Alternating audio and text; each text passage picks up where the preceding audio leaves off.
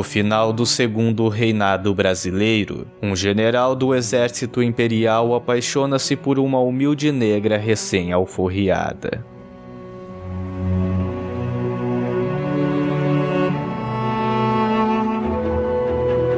A família do homem mostra-se contrária ao relacionamento, mas ainda assim ele casa-se com a mulher, ao saber que ela daria à luz uma criança sua. Eles não sabiam, mas essa criança seria a primeira maestrina do Brasil. Bem-vindo ao Promontório Estéreo.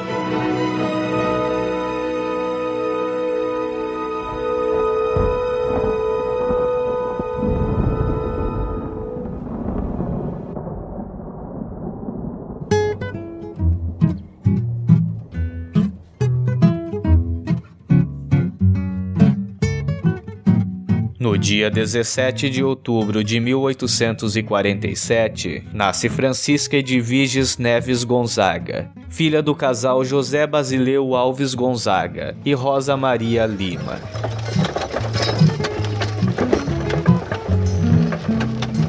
Nascida no Rio de Janeiro, a Chiquinha Gonzaga cresceu e se educou num período de grandes transformações na vida da cidade. Apesar da família de José Basileu não ter grandes condições financeiras, a menina recebeu a mesma educação dada às crianças burguesas da época.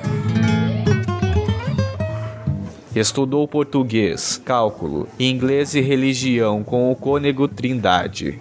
Mas além de todas as prendas femininas, ela também estudara piano com o maestro Lobo.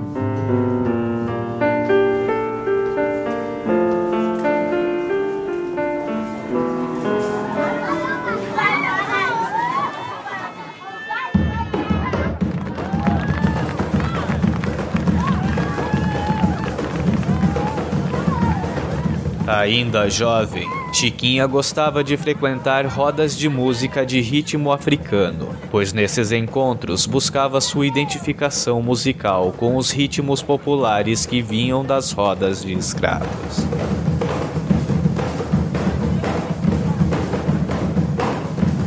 Já aos 11 anos, ela compunha sua primeira canção, a Canção dos Pastores.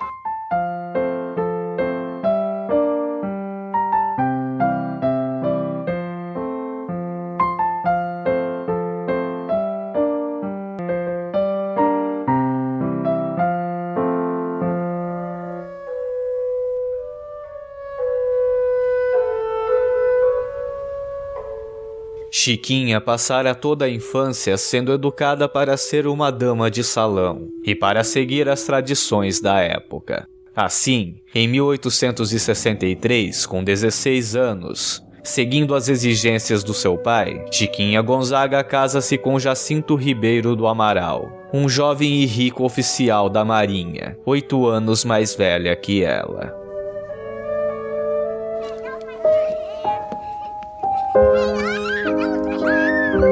Esposa dedicada, Chiquinha dá a Jacinto dois filhos nos dois anos seguintes: João Gualberto em 1864 e Maria do Patrocínio em 1865. Porém, Chiquinha mantinha-se também dedicada ao seu hobby preferido. Continuou praticando com seu piano, compondo valsas e polcas, para desespero e desagrado de seu marido, que não gostava de música e encarava o instrumento como seu rival.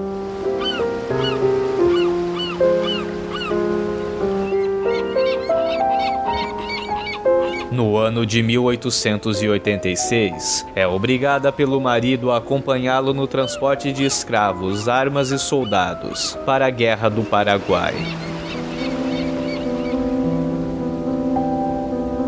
Não suportando a reclusão do navio e as ordens de Jacinto para que não se envolvesse com a música, Chiquinha se rebelou e decidiu abandonar o casamento. Volta então para a casa dos pais. Contudo, não encontra apoio da família e, para evitar mais escândalos, volta a viver com o marido, com quem tem mais um filho.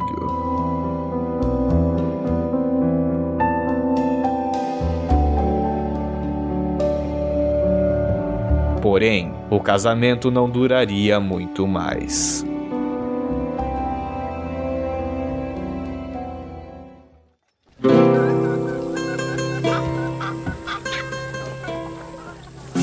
Após a separação de Jacinto, Chiquinha passa a viver com o engenheiro João Batista de Carvalho Júnior, um antigo amor de sua juventude.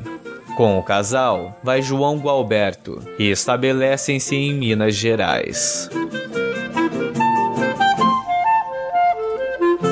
O escândalo da separação e a mudança para a casa de João Batista resultou em uma ação judicial de divórcio perpétuo, movida por Jacinto no Tribunal Eclesiástico, por abandono do lar e adultério.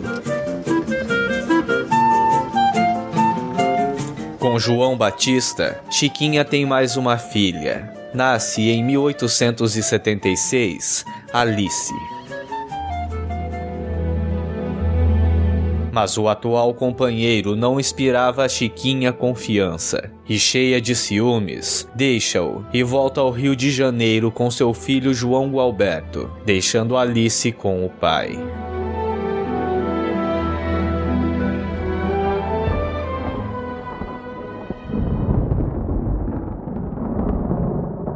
No Rio de Janeiro, Chiquinha passa a viver da música.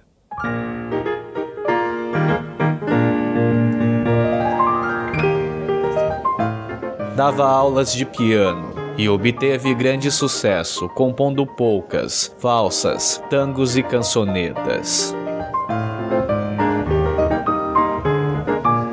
Neste mesmo período, junta-se a um grupo de choro e tocava com o flautista Joaquim Calado. Também passara a aperfeiçoar sua técnica de piano com o português Arthur Napoleão Contudo, Chiquinha havia necessidade de adaptar o requintado som de seu piano ao gosto popular. Assim, seu primeiro sucesso é Atraente, de 1877.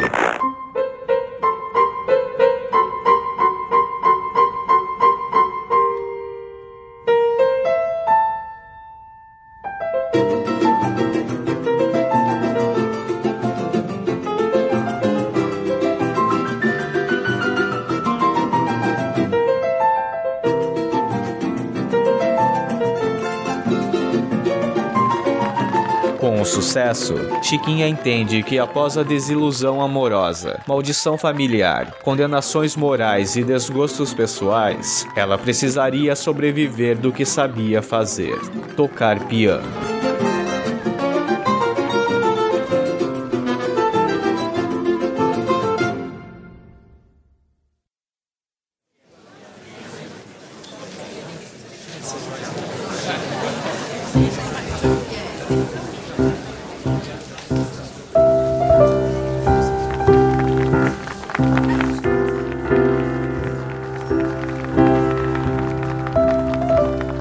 A partir da repercussão de Atraente, Chiquinha resolve se lançar no teatro de variedades.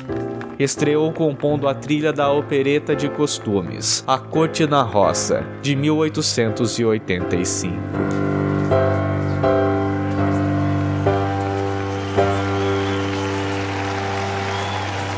Na época, nenhuma mulher ousara tanto quanto Chiquinha.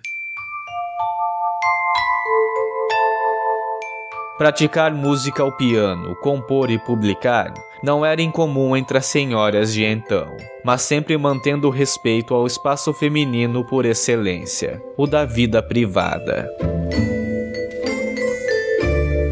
Mas Chiquinha invadira o espaço da profissionalização da música, e de forma inédita para uma mulher, com músicas de dança para consumo nos salões.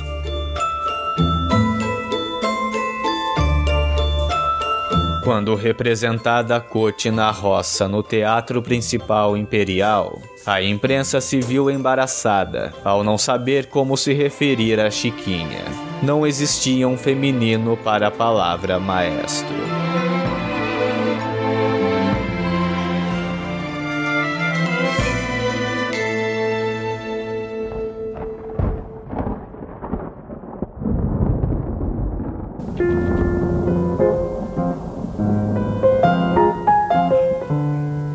Chiquinha Gonzaga era também participante de todas as grandes causas sociais de seu tempo. Abolicionista fervorosa, denunciava o preconceito e o atraso social ao qual era submetida a população negra no Brasil.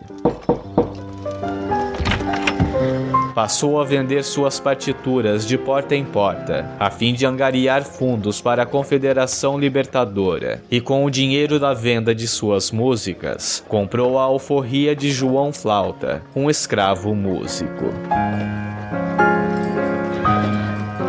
Mas havia outra discriminação que Chiquinha buscava superar.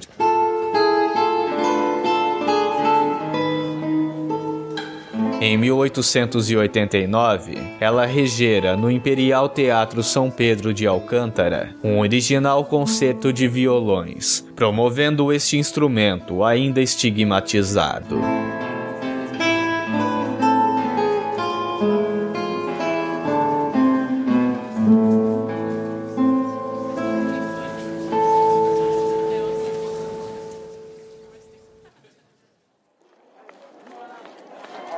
Fevereiro de 1899.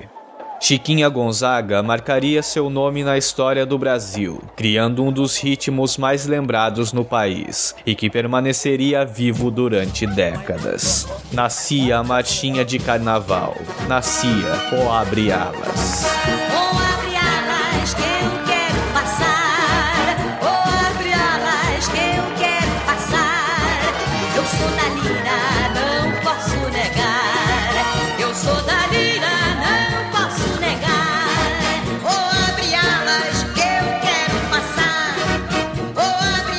A primeira marchinha de carnaval jamais fora publicada durante a vida da compositora. Criada durante ensaio do Cordão Rosa de Ouro no Andaraí, bairro da zona norte do Rio de Janeiro, onde residia a maestrina na ocasião, a despretensiosa marchinha foi inspirada no andamento do cordão e utilizava a procissão religiosa como matriz. Com a composição, Chiquinha Gonzaga jamais fora esquecida nos carnavais.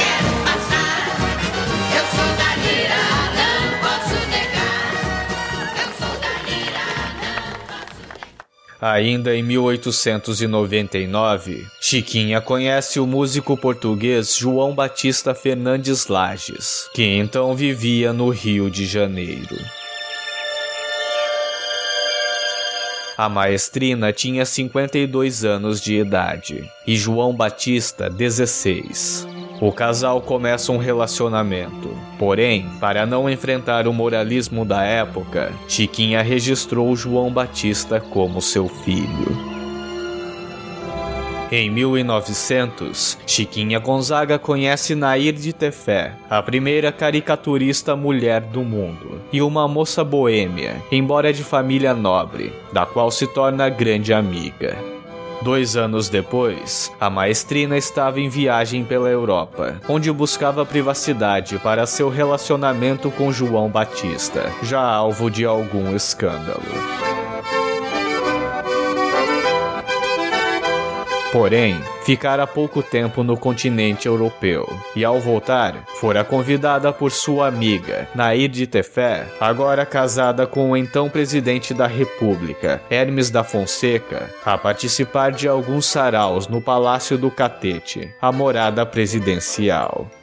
Durante este período, Chiquinha conseguira grande projeção com a opereta Forrobodó, seu maior sucesso no teatro, que chegou a 1.500 apresentações seguidas após a estreia.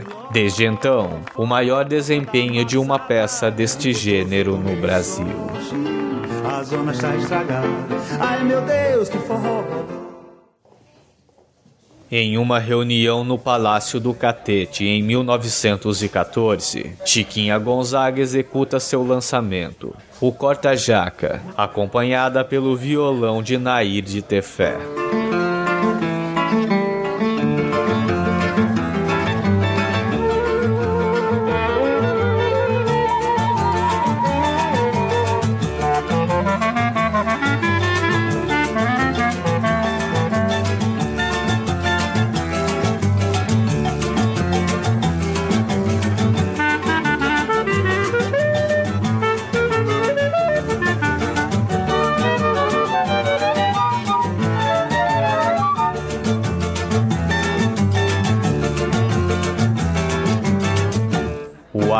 Fora considerado um escândalo. Eram feitas críticas ao governo e muitos comentários sobre os atos impróprios praticados no Palácio Presidencial, pela promoção e divulgação de músicas cujas origens estavam nas danças vulgares, segundo a concepção da elite social aristocrática. Levar para o palácio do governo a música popular brasileira fora considerado uma quebra de protocolo, causando polêmica nas altas esferas da sociedade e entre os políticos. Chiquinha Gonzaga estava envolvida em mais uma polêmica.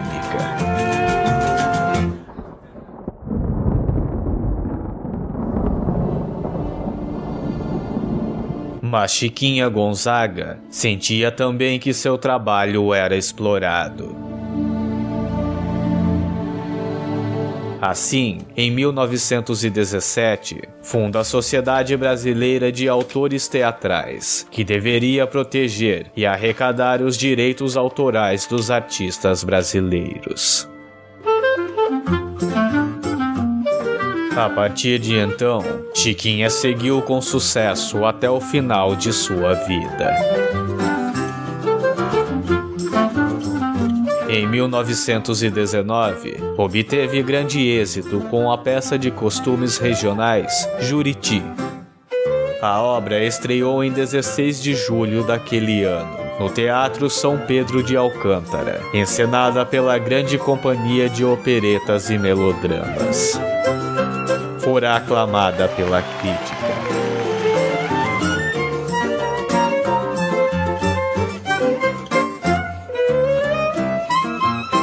Já em 1925, Chiquinha Gonzaga recebe homenagens consagradoras da Sociedade Brasileira de Autores Teatrais e torna-se então reconhecida em todo o Brasil.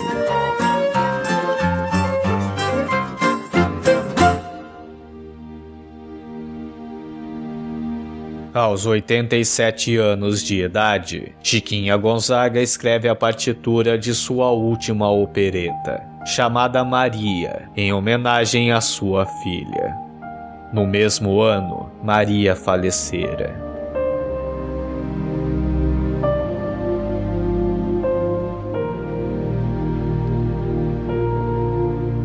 Chiquinha Gonzaga faleceu no Rio de Janeiro, em 28 de fevereiro de 1935.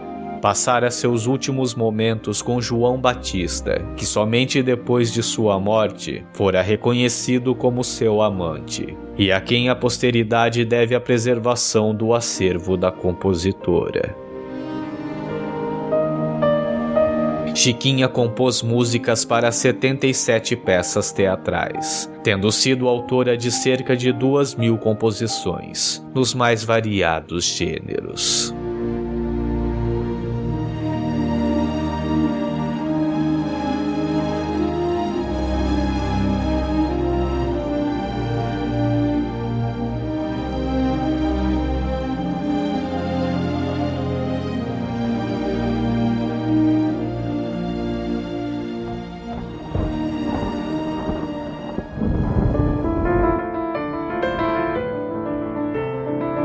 Compositora, pianista e maestrina brasileira, celebrada em vida e lembrada após a morte. Grande influência para a música e os movimentos sociais do Brasil no final do século XIX. A criadora das marchinhas de carnaval e destaque pelo seu pioneirismo feminino.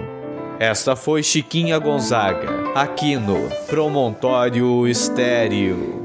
Rebola pole e atraente vai. Esmigalhando os corações com o pé. E no seu passo apressadinho um da trevetinho Vai sujando meu caminho Desfolhando mal me quer. Se bem me quer, seja se quer ou não. Bem reticente ela só faz calar. Ela é tão falsa e renitente que até Atraiçou o seu pensar danada, perigosa, varretosa, desastrosa, escandalosa, indecorosa, rancorosa, incestuosa, tão nervosa e bota tudo em polvorosa. Quando chega belicosa, bota tudo pra perder. Ah, mon amour, toujours l'amour, très bien. Mas joga fora essa conversa vã. Não vem jogar flu no meu maracanã. Não sou Jujuba Lagandã. Meu coração, porém, diz que não vai suportar essa maldita inenarrável solidão. Se assim for, ele vai se esbodegar e te ver se despinguelar numa desilusão. Rebola pole e atraente vai, esmigalhando os corações com o pé. E no seu passo em 1847, no dia de hoje, nascia no Rio de Janeiro a compositora e maestrina Chiquinha Gonzaga. Vamos incluir neste calendário uma composição de sua autoria, Lua Branca. Canta Albertinho Fortuna.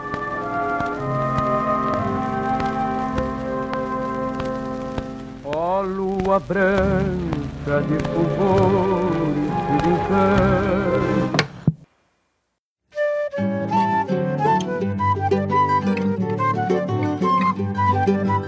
Olá, eu sou Fabrício Soares e você acaba de ouvir o episódio número 28 do podcast Promontório Estéreo sobre Chiquinha Gonzaga. Ao fundo você ouve Querida por Todos, composição de Joaquim Calado, dedicada a Chiquinha Gonzaga.